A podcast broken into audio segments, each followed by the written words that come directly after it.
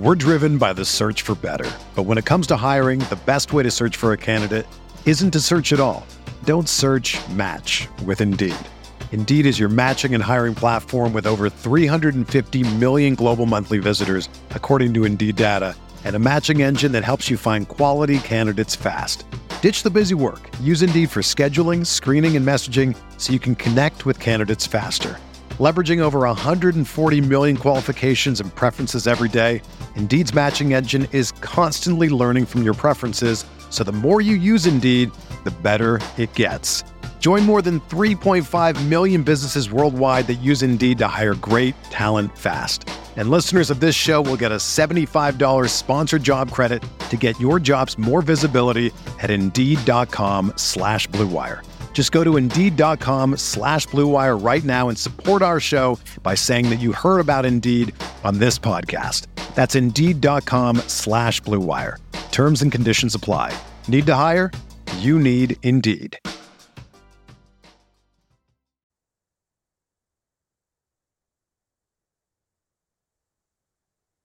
Hello, everybody. We are here. It's the Field of 68 live off season update. It is Tuesday, May 9th. And God, I've missed these two. I haven't seen Rob Dauster and Jeff Goodman on the same call at the same time in like a month and a half. It feels insane to me. Uh, there's a lot to talk about, guys. Crazy week in college basketball. The offseason continues to ramp up. We've got transfers, we've got scandals. We're going to get to all of it today. But most importantly, on this very show, Noah Tomassin is going to commit. He is going to announce his destination. That's going to happen about halfway through this show. So if you are here for Noah, stay tuned. Around 11:30, we will bring him on live, and you will get to hear from him exactly where he is headed next year. But first, guys, I got to congratulate you. We've got huge news for the Field of 68. The Field of 68 tip-off, an event that is the first of its kind in college basketball is coming next season to Boca, and the two of you are going to be there. Jeff, I'll throw to you first. What does this mean to you that we've been able to announce this today? Well, it means I get to go to Boca at the end of November and early December. It's a ultimate veteran move. No, uh, this is this is a great event. You know, three of the best mid-major teams, and honestly, you know, all I hear about from all these these really good mid majors is they can't get high majors to play them. And it makes sense because everybody's going to 20 uh, games in their league. They don't want to play Charleston or Liberty or on most years FAU. Now, this year it's a little different for FAU because they're going to be preseason top 10. They're going to be a quality opponent. If you lose to FAU this year, it doesn't look like a bad loss. So we've got these three teams starting in Boca. It's a three year series and it'll rotate Boca this year, Charleston next year, so it'll be an easy uh, take for me next year because I'll already be there. Uh, and then Liberty the third year. And again, they're playing each other each year. Um, so it's going to be a three day event uh, every single year. And we'll be there uh, to have pregame shows, postgame shows. Uh, I, am not sure what they're going to be on right now, TV wise. I assume they'll be on ESPN. FAU coming in with so much juice this year. So we're excited because, again, I grew up, Greg, on, on mid major basketball. I would prefer to go to a good mid major game any day of the week than, than to go to a uh, high major game. And I know people may think I'm crazy when I say that, uh, but it's more fun. Like it's more fun being in the locker room, you know, seeing, uh, you know, guys like Alijah Martin and Johnell Davis and talking to those kids with the run that they made last year. I can't wait to go to Boca. Yeah, the thing that I'm most excited about, guys, is that it's a chance to shine a spotlight on some of the programs that deserve some of that spotlight. Like, look, we we spend a lot of time on this show and on this network talking about the high majors, talking about the Dukes, talking about the UConns, talking about the Kansases, talking about Kentucky's, talking about Michigan's, talking about the biggest programs in the sport because they have the biggest followings in the sport, right? It's a business at the end of the day, but we're called the field of 68 for a reason. We're supposed to be talking about everyone. And I think we did a good job with that last year with Furman. We were able to get down there, we were able to highlight uh, how good that team is, how good that program is, how good that city is. And it paid off because they went out and they won a game for us in the NCAA tournament. And I think that with FAU, um, and the success that they had last year. Charleston, the success that they've had uh, over the years, and Liberty is one of the best mid-major basketball programs that you're going to find consistently.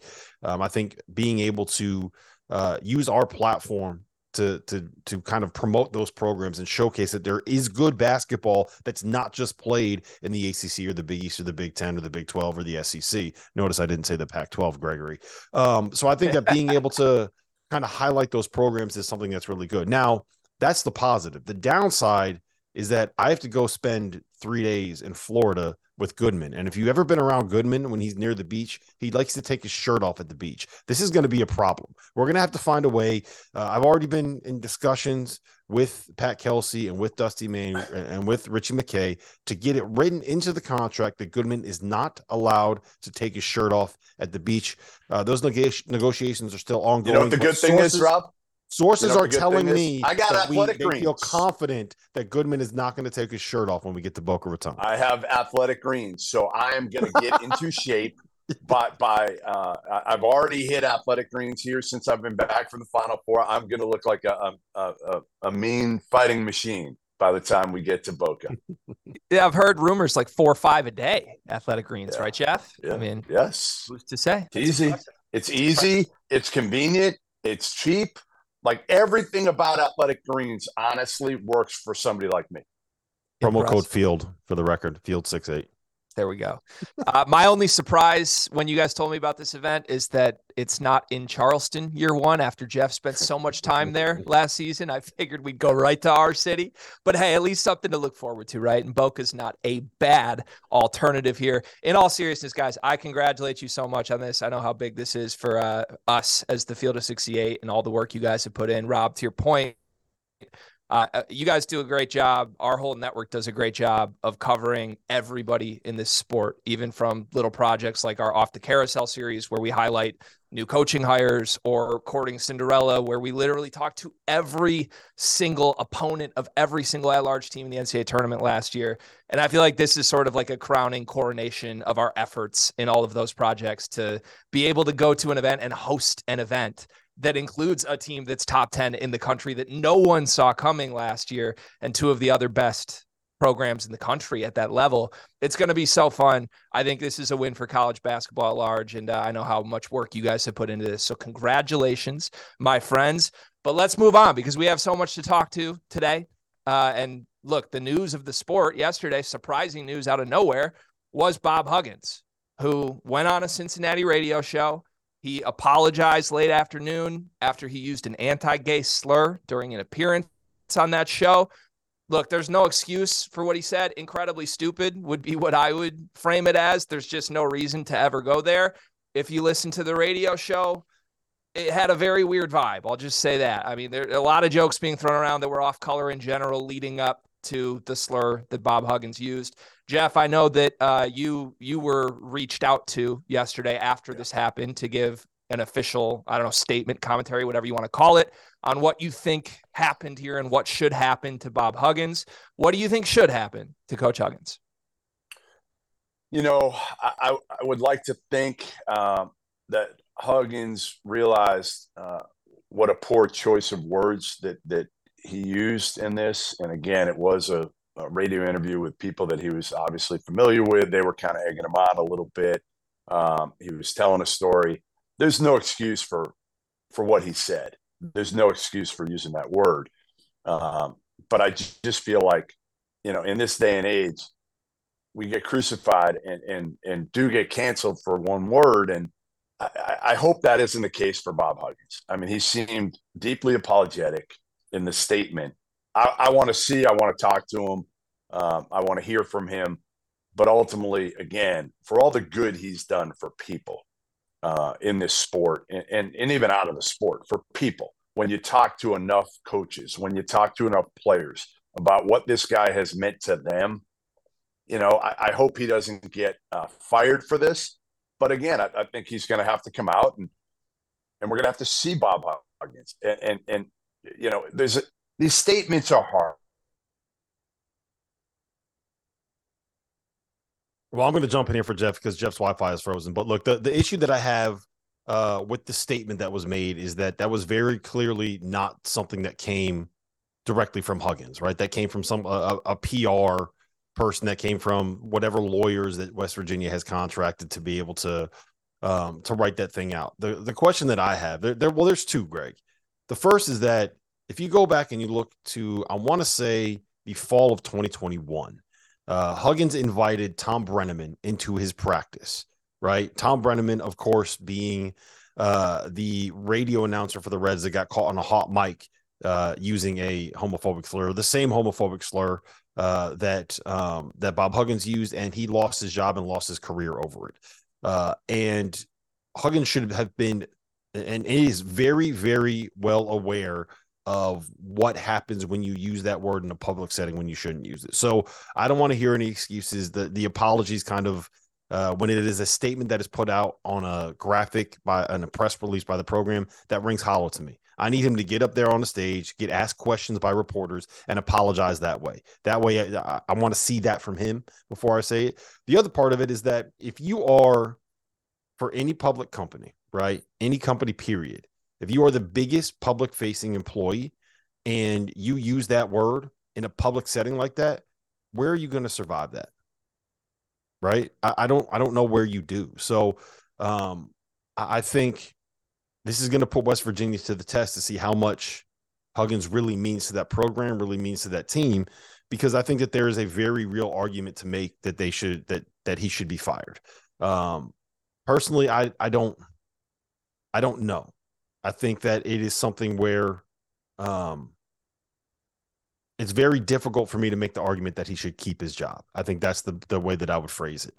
Uh, I don't envy the person that has to make that decision for someone that is now a Hall of Famer, for someone that is one of the icons of the sport. But at the end of the day, he went on a public radio show and twice said one of the words that you absolutely cannot say as a public facing employee. Um, there there's no excuse. There's I don't know how you walk this thing back. I don't think that you can. And if he ends up losing his job, I don't think that he has anyone to blame but himself. Yeah, to your point on Tom Brennaman, he did lose his job after his incident occurred. Uh, again, th- he was a Cincinnati host, right, or a play-by-play for Cincinnati, so uh, similar spot to where this radio show occurred. Um, uh, does tenure matter here? I mean, it shouldn't, I think, right? Like if Bob Huggins wasn't Bob Huggins, I think he's probably gone. But the elephant in the room is he's Bob Huggins. He's a legend mm-hmm. in this game. He's been here for forever. It's a much more difficult decision to fire Bob Huggins when he says this than like some fifth year head coach who has no history as a potential Hall of Famer in college basketball, right? Yeah, but the other part of the the flip side of that is he's a guy who has how many years left in his coaching career? Um, who has been to how many NCAA tournaments in the last five years? I think he has one NCAA tournament win uh, since 2018. So it's it's not like you're firing a guy that would be at the peak of his powers, right? And I, I it saddens me that if this is the end of Huggins' career, that this is the way that it ends. That this is what people will remember him for, right? as opposed to being the guy who if you go go talk to any player that's played for him like they'll they will literally run through a wall for that dude right?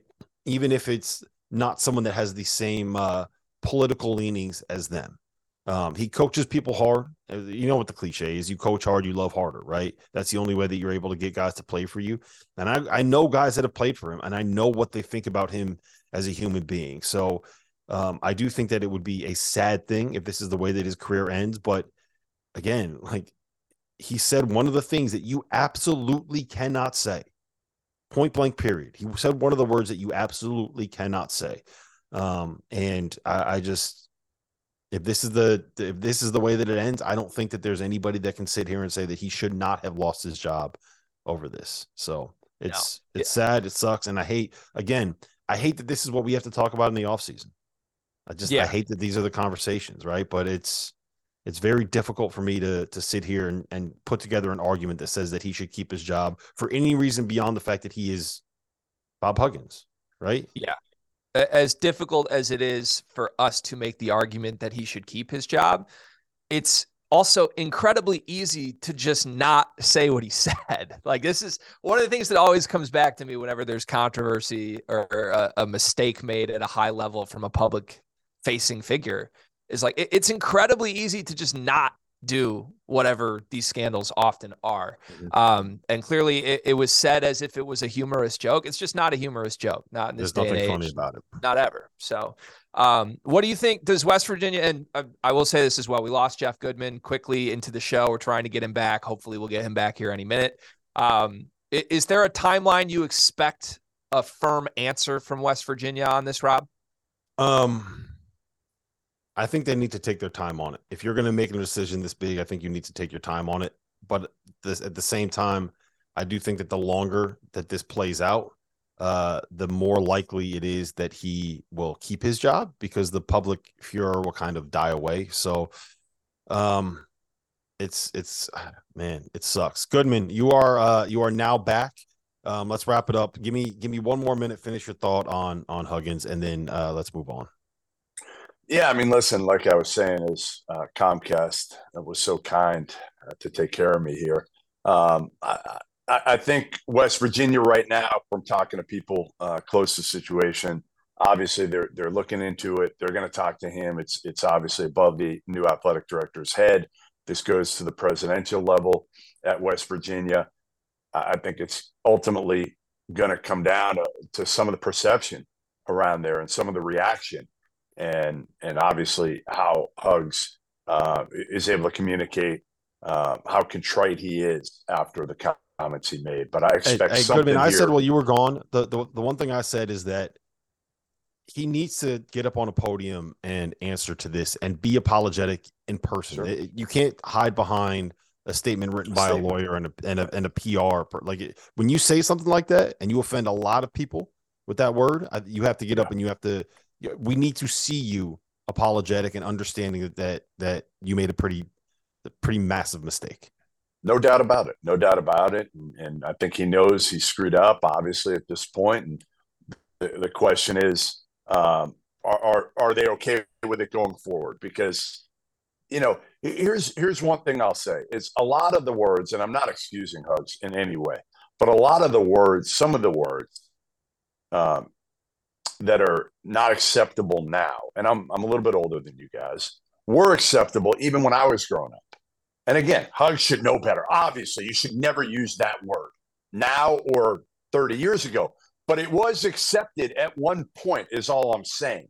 And and that's the the part right now that I think we've got to understand is that some of the the verbiage, this word shouldn't have been in anybody's vocabulary. Um, and and Hugs admitted that that he screwed up here, but some of the verbiage that that is used uh, or was used years ago that's not now. It- listen, some of these guys are older. They're older, and and they don't understand it, and they use words that they remember hearing with their family or growing up. Um, you know, so it is what it is. But I, I like I said, I hope Hugs doesn't get fired because of this, because ultimately he's done a lot of good over the course of his career and his life for people. Yeah, I just Yeah. uh, last thing I want to say before we, we we move on is that I understand he comes from a different generation. I just I don't I don't accept that as an excuse for in this instant, instance. So That's fair. That's fair. I agree. Yeah, truth is the sport of college basketball has changed immensely in 30 years. So has the Mhm. world. You can't build a team the same way you would have 30 years ago. You can't do many things you did 30 years ago or say many things you did. Um, all right, final, final, final one word answer from both of you on this. Then we'll move to the next topic.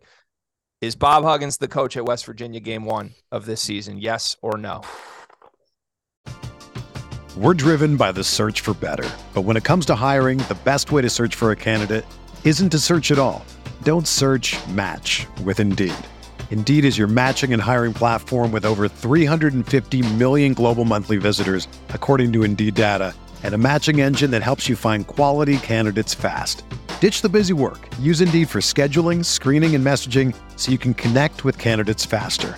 Leveraging over 140 million qualifications and preferences every day, Indeed's matching engine is constantly learning from your preferences, so the more you use Indeed, the better it gets.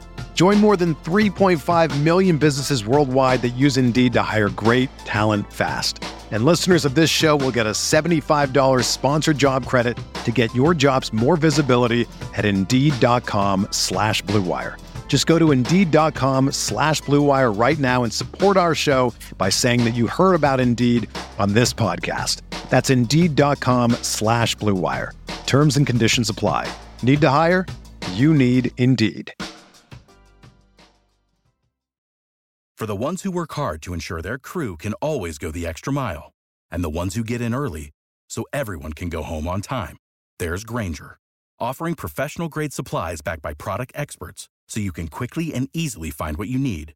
Plus, you can count on access to a committed team ready to go the extra mile for you. Call, clickgranger.com, or just stop by. Grainger, for the ones who get it done.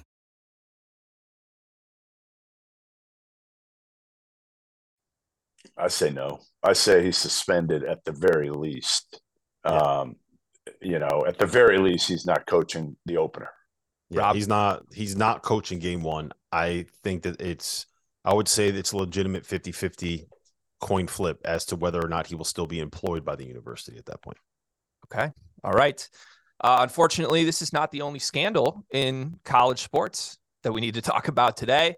Uh, betting has sort of ravaged college sports in general in the last week. If you have not heard, Alabama baseball has an ongoing investigation. They have fired their head coach, Brad Bohannon, for his involvement in sizable wagers. He scratched a starting pitcher, brought in a reliever last minute. They got swept by their rival LSU, and somebody was making money off it, and Brad Bohannon knew that. That's an ongoing investigation, but that moved very quickly in less than seven days from when the games occurred to Brad Bohannon's no longer the coach. Well, Yesterday, it breaks that 111 total individuals, including athletes from Iowa and Iowa State, baseball, football, basketball, track and field, a bunch of sports at these two schools are involved in another investigation for their uh, betting on on their sports. This is insane. It's probably not going to be the last we hear of an incident like this. And the truth is, this is very unregulated right now. All of this is handled on a state by state basis where gaming commissions have to look into this, investigate, report findings, and then the universities have to deal with whatever the results are. Rob, what do you make of all of this? Um, first and foremost, I think the fact that it is now regulated and it is something that is monitored by organizations outside of just Vegas and outside of just your neighborhood bookie uh, is the reason why things like this get picked up. Um, we'll get into the the Alabama coach in a second because that's actually like one of the funniest and dumbest things I've ever ever heard in my entire life. Uh, as far as the Iowa players are concerned, um, Brett McMurphy today of the Action Network uh, had a report that said that there was zero evidence of sp- suspicious wagering activity or match fixing involving any Iowa or Iowa State sporting event, which to me says that some of these kids bet on something, right? An Iowa track and field athlete bet on an NFL Shocking. game. A Shocking. basketball player on. bet on a baseball, like a a, a a pro baseball game, which like I don't care that much about. You don't have to worry about these kids getting into debt when you when you have to load something on, on Bet Rivers. You're not doing it on credit. Uh, Bet Rivers is not coming to break your legs if you can't pay because you have to get the money there up front. You're not betting on credit there. So um, I think at some point, and Jeff, I, I want your response to this in a second. Uh, at some point, we have to come to the uh, the the acceptance that as long as you're not betting on your school or your sport, you probably got to let these kids like if a if a high, college basketball player wants to bet on an NFL game, like are we really going to sit here and and focus on that? Do we really want to turn those situations into scandals? It's just going to be a Pandora's box. It's going to be a nightmare to deal with. Um, as far as the Alabama coaches, like I think that the way that this is currently set up with uh, with with legal gambling is why things like this ended up getting caught. So this is what happened. The Al- Alabama baseball coach called a dude in Ohio and told him, "Look, this this uh, we're not going to have the starting pitcher. I need you to go bet like thousands and thousands of dollars on us to lose, more or less, right?" So they go there, they put in this bet. Uh, they're betting five figures on a sport where there's almost no betting on it. Like there's who is have you ever even heard of college baseball lines? Like Hey, that thing- speak for, your, well- speak for yourself, Rob. that's, Yes. that's barely a thing. I- I anyway, have, 'cause no, of the here- hold on, hold on. Goodman, hold on, hold on. That's on. why Here's I the have. point. Here's here's the point. So um, you're betting on college baseball where there's like almost no action on any game and you're betting a ton of money on it. That is immediately going to get flagged. They're immediately going to investigate that. And when they did, they found that the coach was literally on the phone with the dude that was placing the bets at the time that he was placing the bets, right? so that this is like a whole, this is an example of like the dumbest way to do it. But the easiest place to fix games are going to be like the low major level, right? But the sure. problem is, it's going to be very, very, very difficult to legally get down enough money to make it be worth the risk that you're taking because it's going to get flagged. If you bet $10,000 on a game where there's usually $500 in action, they are going to investigate that. I promise you, it is going to get looked into. And if it seems at all suspicious, you're probably going to end up getting caught because all of this stuff is regulated now. Um, and when it gets to the higher levels, like the games where you actually have thousands and thousands and thousands of dollars, potentially six figures in the books that are taking these bets, you have to get to such a high level for a high major basketball player or a high major football player to take the risk of fixing a game right it's just you're you're talking about a ton of money and i don't know if that's worth it for them I don't even know if you could offer a kid $100,000 to fix a game. I don't even know if that's going to be worth it for these guys that we're talking about getting like $400,000, $500,000 in NIL, right? So I, I know that this is stuff that's headlines and it's going to continue to be headlines as we kind of navigate this new world. I just don't think that this is necessarily something where you're like, all right, blow it all up, get rid of illegal, get rid of legal sports betting.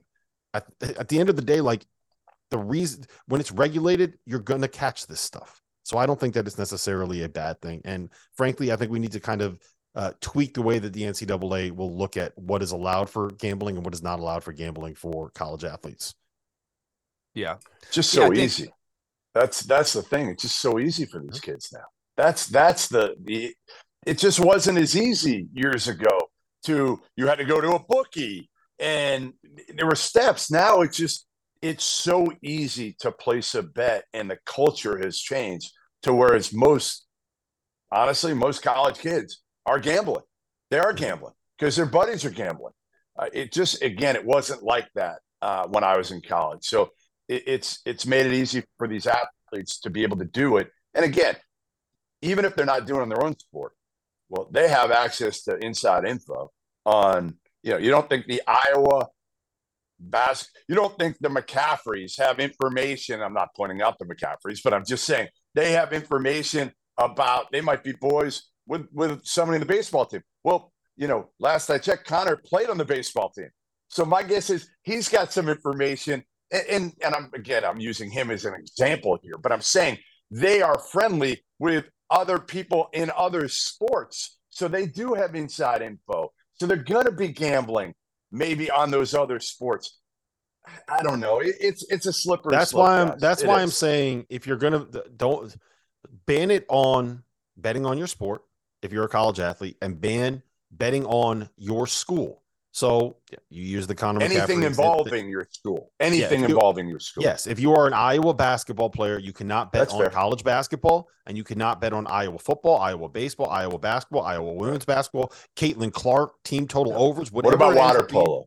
What about water polo, Rob? If you can find a line for Iowa water polo, then I think anybody should be allowed to bet on that. And in fact, I would encourage going to the Bet Rivers app and betting as much as you can on water polo. You can there's, bet on There's no way. Hey, there's, there's no way they got tennis. sharp lines on Iowa water polo. There's no way there are sharp lines okay. on Iowa water polo.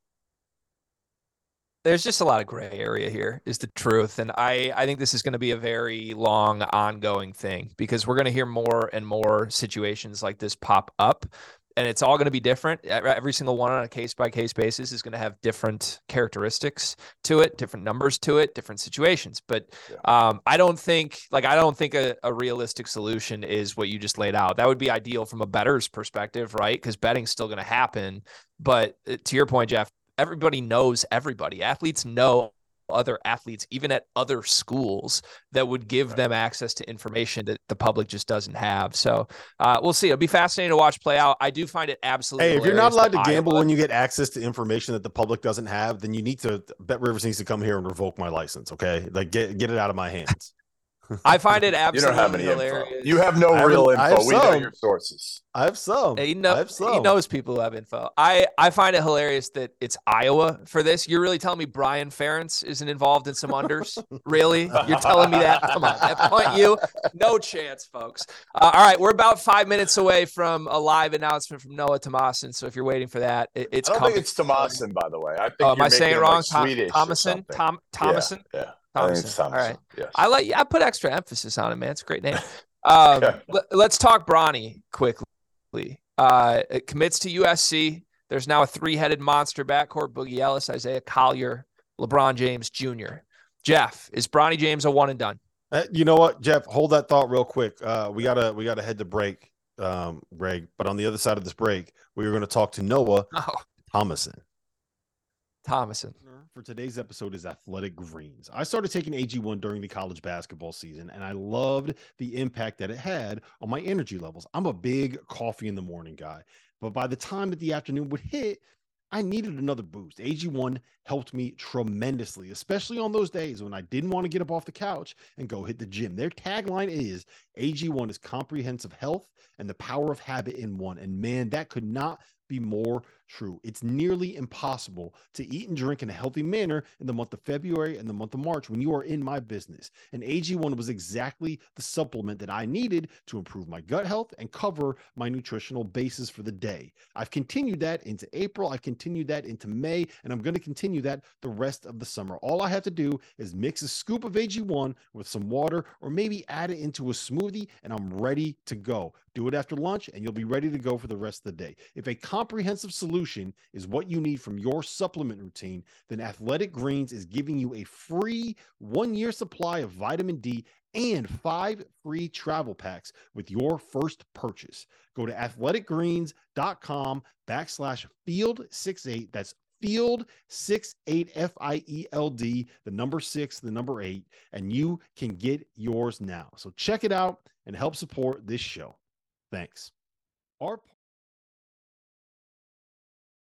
Welcome back. It's the Field of 68 live, and we have some big news. We have Noah Thomasson here, all conference at Niagara last year 19 points, three rebounds, three assists per game, and he is going to be making his decision. First of all, Noah, congratulations. I know this is such an exciting moment. How are you feeling right now, man? I'm good, man. I'm fired up. Um, kind of ready to get this out to the world so I can, you know, start my, my next chapter, man, and, and get ready to work. You know, th- this is pretty cool because of your story, Noah. Your backstory is is pretty incredible. You know, coming out of, of high school, didn't have a lot going on. You go to Houston Baptist at that point. Now it's Houston Christian. You go for a year, uh, and then you end up going junior college. You go to Butler Community College. Coming out of there, I believe you had one offer, and that was Niagara. So you got to go across the country to Niagara, where you turn into an absolute stud for Greg Paulus. And now you got all these big boys beating down your door. Just talk a little bit about the journey and what it's been like. It's probably been a little bit of a roller coaster ride for you, hasn't it? Oh, of course, man. I mean, um, kind of like a, a, level of, of, uncertainty the whole time. You kind of really don't know what's going on. Um, you know, going into my senior year, I had a, a Division two offer and a junior college offer. Um, so the whole year, I was just trying to prove myself the entire time, and um, you know, try to get that Division one offer that I was looking for. Um, you know, going to Houston Baptist, it, it, was a great experience for me. I got to learn a lot from a lot of older guys who went on to be pros. It was a tough year for us. Um, you know, not really winning, but it was still a learning experience. Um, and then I, I, felt like I wanted to be a part of something special, so I bet on myself and went to junior college. So. So Noah, when you started getting some of these calls from some of the high major programs and high major coaches that that have been recruiting you, was that were you were you expecting that when you put your name in the portal? Like, is it? I mean, when when when you when you declare or when you put your name in the portal, like, did it surprise you to see some of these big names? Because there's some big programs that have been on your tail. Um, of course, man. Um, obviously, you know my, my story that I have. I'm, I'm not really used to hearing from these big time schools. So when I entered the portal at first, man, it was it was a little you know starstruck a little bit, but um, I was very thankful to be in this this position that I'm in. So as you started to evaluate your options, as Rob alluded to them, some big day programs came calling. What became most important to you as you began the decision making process?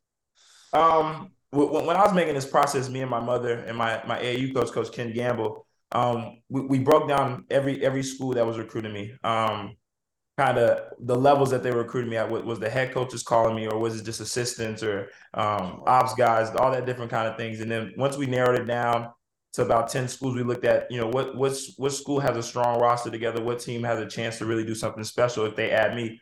Um, and then we went from there, and then that's when I broke it down to my final five, and then we started taking visits. All right, so Noah, uh, I talked to Greg Paulus for a while, who coached you at Niagara. I've known him forever, and I said, "All right, describe his game for me. Who's he like?"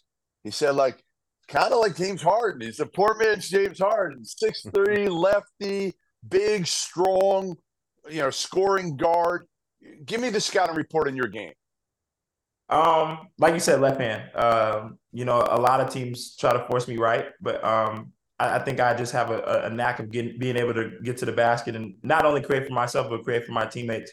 Um, if if I had to scout against myself, um, I would probably say try to make him use his right hand and make him take tough tough twos. I mean, I think that's what everybody uh, make them take tough shots. Um, I think this year I had a, a, a very very high luck of making a lot of tough shots, but I think getting to the basket, getting downhill, creating for my teammates is, is something that's my strong suit.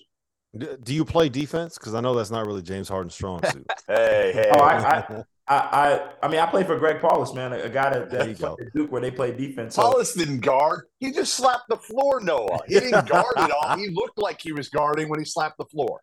Nah, I mean, um, you know, the, the thing for me every night was to guard the best player. Um, I know that I was going to be one of the better players on the floor, but if I can't guard, then I don't have a chance. So I'm curious, what's the ceiling on your beard? Is this like 10%? If it's a James Harden comp, I mean, how much more um, do we have there? It I cut it down recently, so it can get a little longer than this, but I don't really want the James Harden beard. um, kind of want to do my own thing with that one. A lot, of, lot of food stuck in that beard. Yeah. Um, all right. Who who are you looking at? No. What first before you make your announcement? Tell people who it came down to. Um, my, I mean, my final five, which is all great programs, you know, great coaching staff. It came down to University of San Francisco, um, St. John's University, um, Penn State, Pittsburgh, and Georgia. All right, let's do it, my man. Let's do it. The time is now. Where are you going to continue and finish your college career? Okay, well, um, after a long, long process through this transfer portal, um, first I'd like to thank every school that's that's reached out to me and, and took their time to recruit me. Um, you know, it's a blessing to be in this position. I'd like to thank my parents um, just for kind of being by my side. But for the next year, I'll be um, I'm gonna say this now. Ring the bell. I'll be playing for Mike White, University of Georgia. Woo! Congrats, man. Congrats. Congrats. Huge. That's big time. Big time going to the SEC, uh, playing for Mike White, a program that's certainly on the uptick right now. Why? Why did you pick, you know, Mike White in Georgia? You have Rick Pitino in St. John's you had some really good coaches and programs in there. Why Georgia? Uh, like I said, man, every every coaching staff was a really great coaching staff. This was a hard decision to make because all these schools are good schools. Um, I think they were just one of the first, you know, schools to really reach out to me and kind of build a bond and relationship. Um, you know, I got to see them multiple times, kind of hear their faces and hear what their goals are for me. And um, I mean, my dad lives in Atlanta, so that's not that far from Athens. So, you know, when when I when I looked at this, man, I was like, it just feels like home. So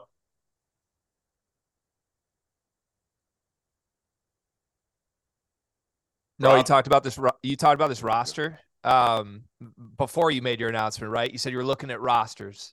Who are you excited to play with on this Georgia team next year? I mean, Justin Hill's my guy. Um, you know, I've been knowing him since we were eight or nine years old. We we played AAU together in the seventh grade uh, with Gulf Coast Blue Chips. So that that was somebody that you know a chance to play with him again would be cool. And I have another funny story. Um, Big Russ um, that just committed to them from South Florida. I um I scored my first college points against him. So I, I kind of drove off. He was at Texas Tech at the time. I was at Houston Baptist. We we um we played him at Midland College in like a neutral site kind of game. And um, I got in with about two minutes to go, and, and they in Texas Tech they can really guard. And, and um, um, he fouled me. I got to the free throw line. I made both free throws. So that's that's kind of an interesting story too. Never let him forget right. it, man. Never let him forget it. and be, before before we let you go, I can't let you go without giving me uh, your most embarrassing, your favorite story on Paulus. All right, you got to give me something good here because you know the thing with Paulus was when he was a player at Duke, right? You go in after the game and he, he was already a coach. He would never screw up in what he said. He was politically like everything about him was like perfect. There's got to be something. First of all, like, can he play at all anymore, or, or do you guys just absolutely crush him when he tries to get out there and play pickup? Oh, well, I know he's gonna try to tell you that he doesn't play anymore, but he's not telling the truth. He gets out there and plays, man. He'll throw a no look pass, and then he'll tell our big man, like, you better have your hands ready when you playing with me.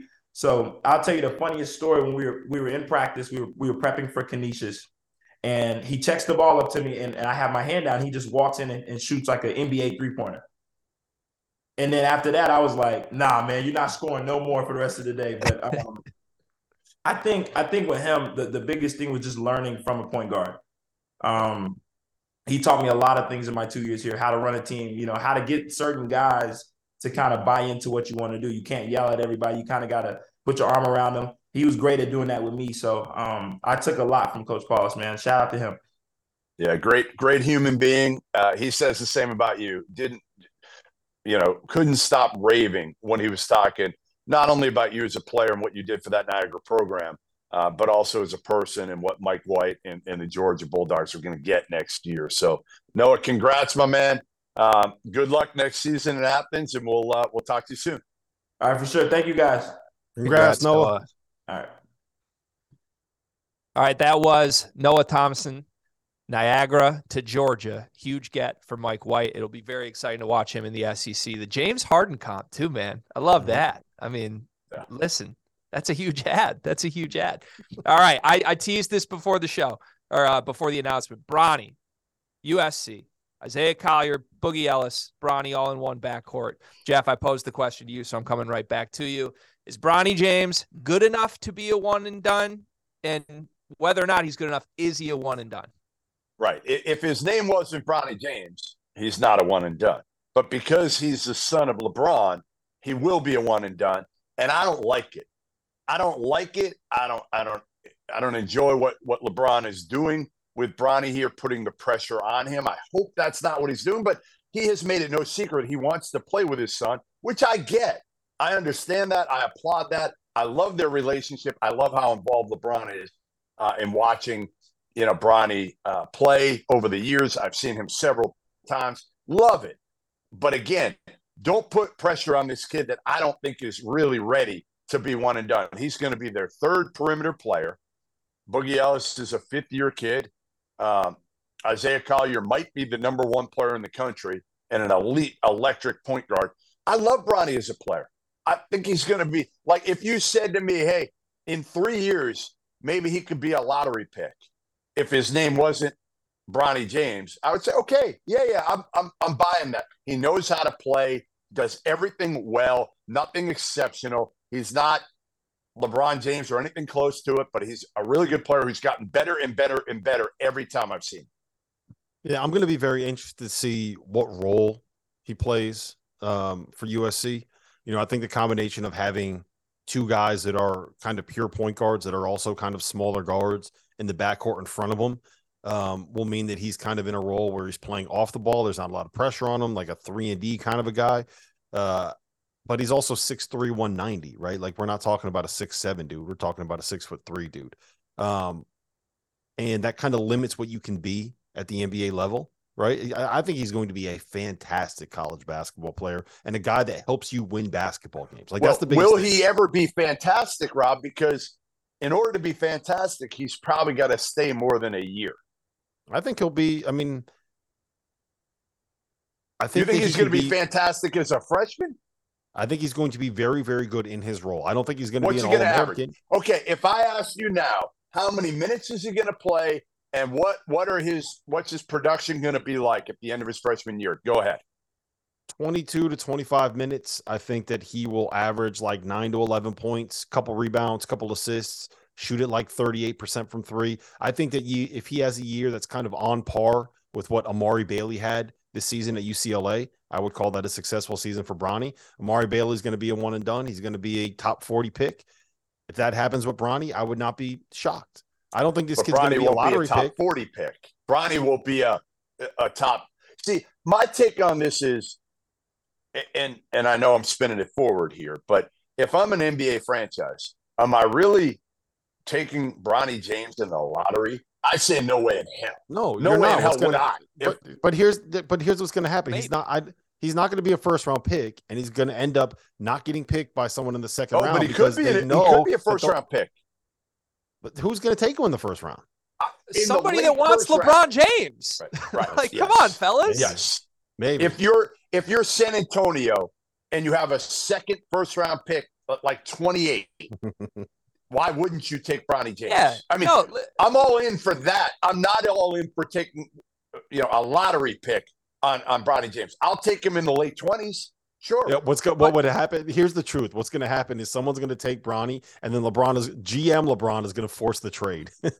Of course. What do you want? You want Anthony Davis? We'll give you Anthony Davis or Bronny. Let's do it right now. how how funny would it be if some super small market team did that and then They LeBron should. just devastated by That's it, what right? should happen what at the end what if he got Portland. drafted by Memphis? Oh my god. Oh my god, that'd be so good. Um, so all right, final question on Bronny and USC because I I actually love Bronny the player. You can say whatever you want about where he should be rated, the connection. I do too. all that. Mhm. But is this the best backcourt in the country in college basketball next season? No, 'Cause I, cause I'm have most freshmen. curious how he fits in with Collier and with Boogie Ellis, right? Because that Right. alone is a top five backcourt in the country. Now you add a third guard to it who can do a lot of things. Well, if Collier can shoot, that's going to be the key for him. Um, uh, you know, I'll take the the two headed monster of Tyrese Hunter and Max Abmas over probably again. They're freshmen. Collier's a freshman. Bronny doesn't play like a freshman. That that's that's the part of Bronny that's overlooked. Is like how poised, how smart, how mature his game uh, has become, and and him as a teammate. Man, I've said this over and over. Like I gush when I watch um, Bronny James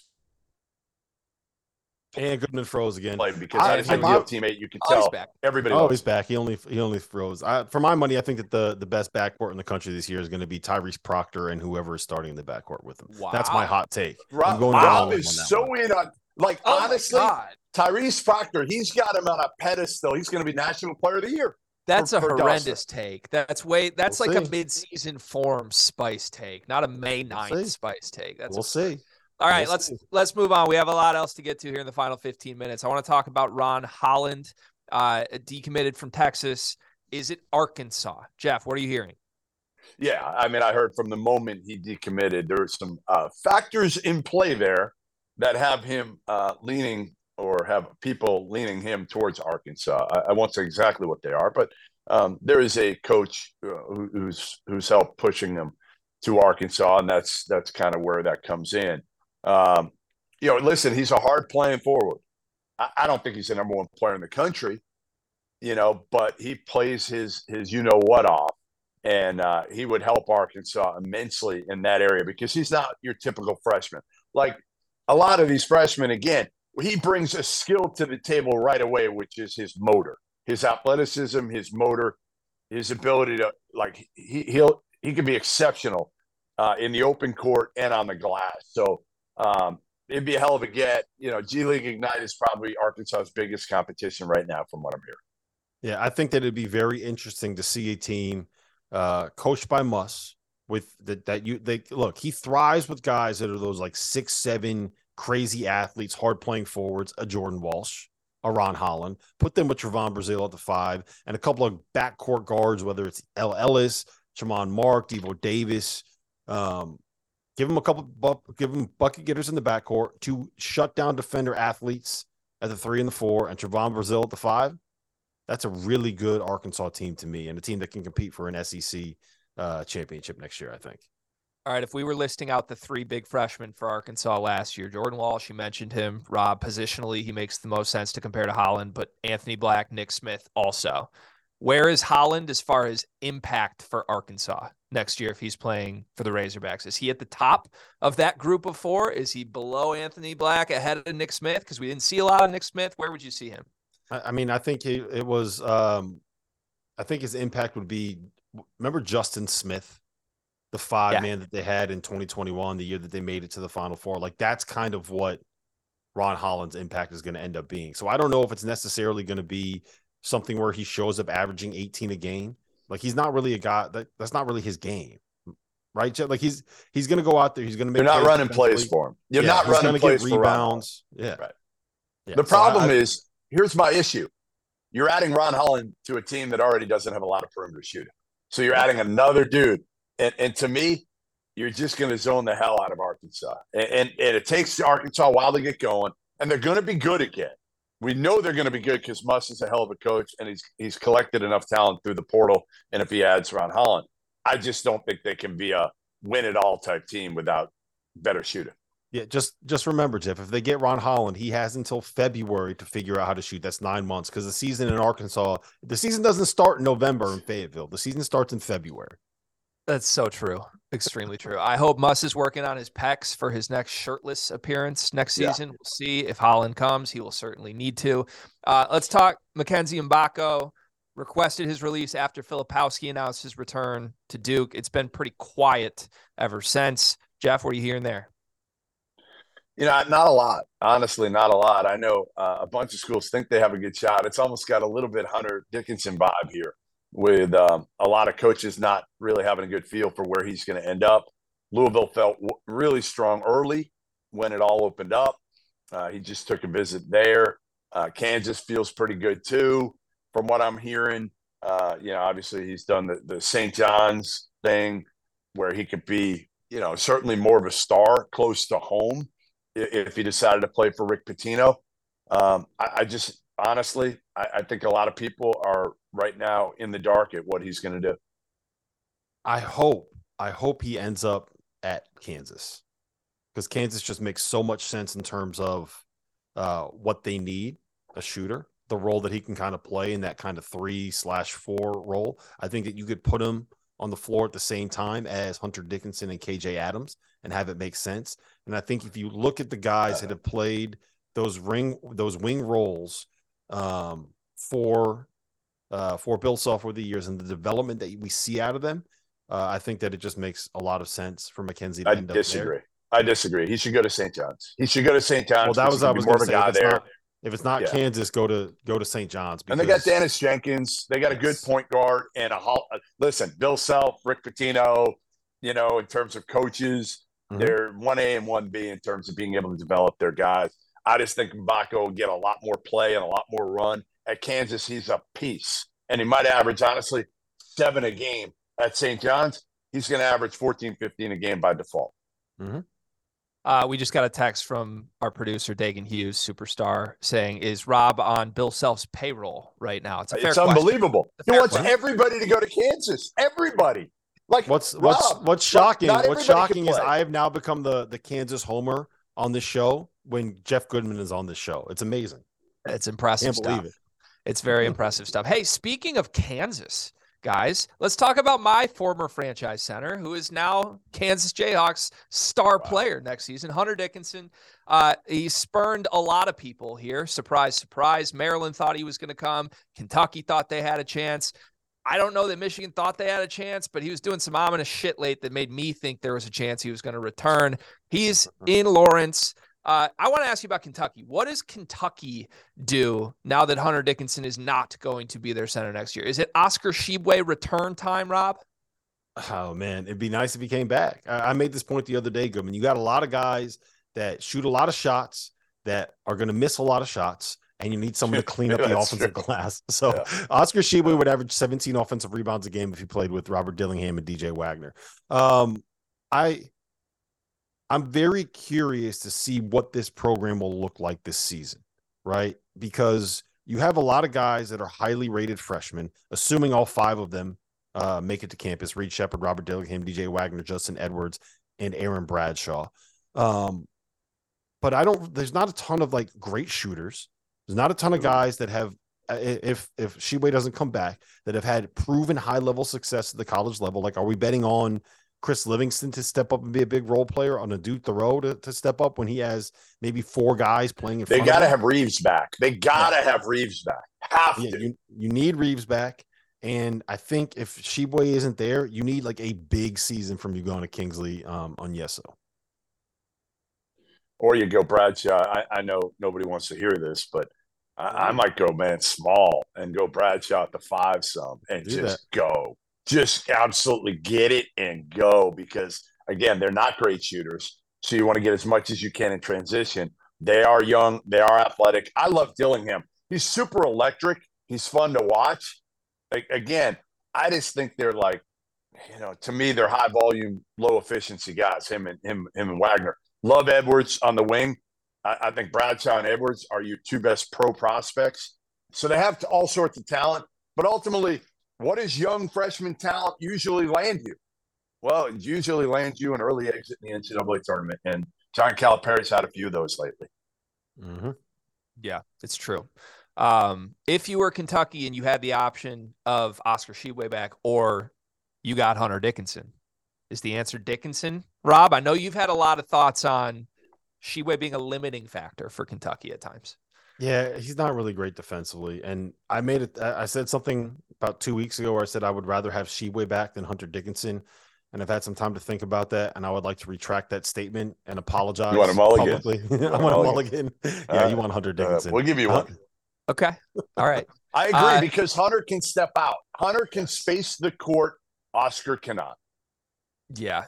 I think people should be prepared for uh, uh, maybe national people are expecting this more than people in my state of Michigan circles. I think Hunter's going to be awesome at Kansas. Me I just want to say that. Like, there's they're not going to need him to lead. They're just going to need him to show up, be an offensive force in a system that is great with centers, and it, all the other extra shit that happens with Hunter Dickinson is fine. It can happen at Kansas because Bill Self can deal with it. Bill right. Self will figure it out. He's listen. He's had to coach the Morris twins right. Thomas Robin, like a lot of dudes that that haven't been uh, easy to coach. He'll and be able if to. You want to talk about stuff going on around the program? They've literally spent the last six years dealing with this investigation into Adidas yes. and investigation into the FBI stuff. Which, like, which, hey guys, might be ending soon. By the way, I'm hearing we are coming close to the conclusion of, of the Kansas situation, Thank according to God. My sources. As soon as we get past the stupid FBI investigation, the biggest waste of time.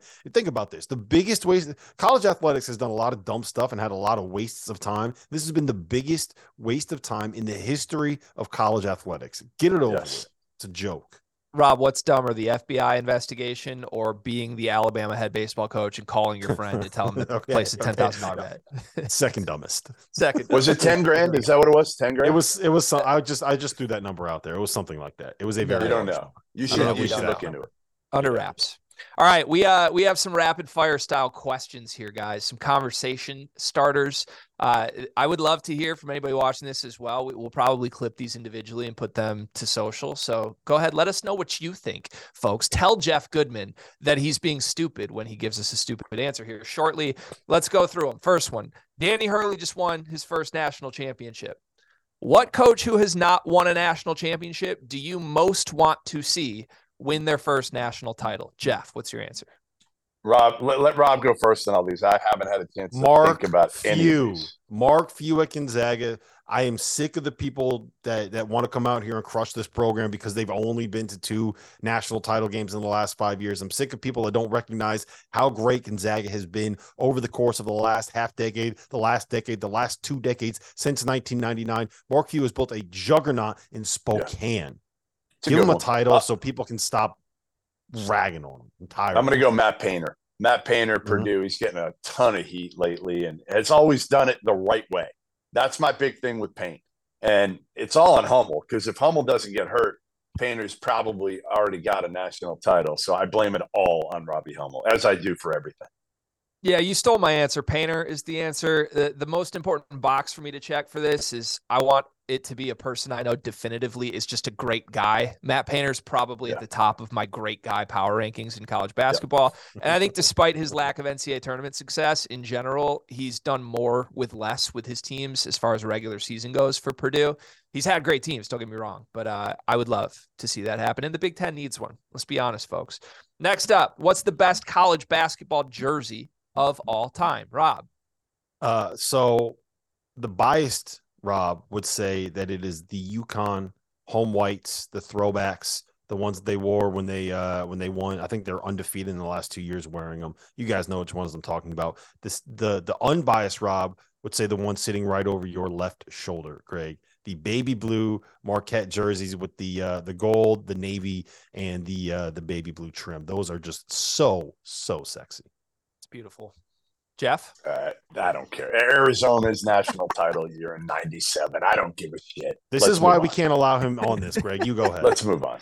So I I have a hard time separating it because I associate like I'm a jersey connoisseur clearly. I associate a best jersey with like a player that wore said jersey. Like I've got a Carmelo Syracuse back here you can probably see a little bit. That's only it. cool cuz it was Carmelo Anthony wearing it, right? Like you put somebody else in that jersey, I don't care as much.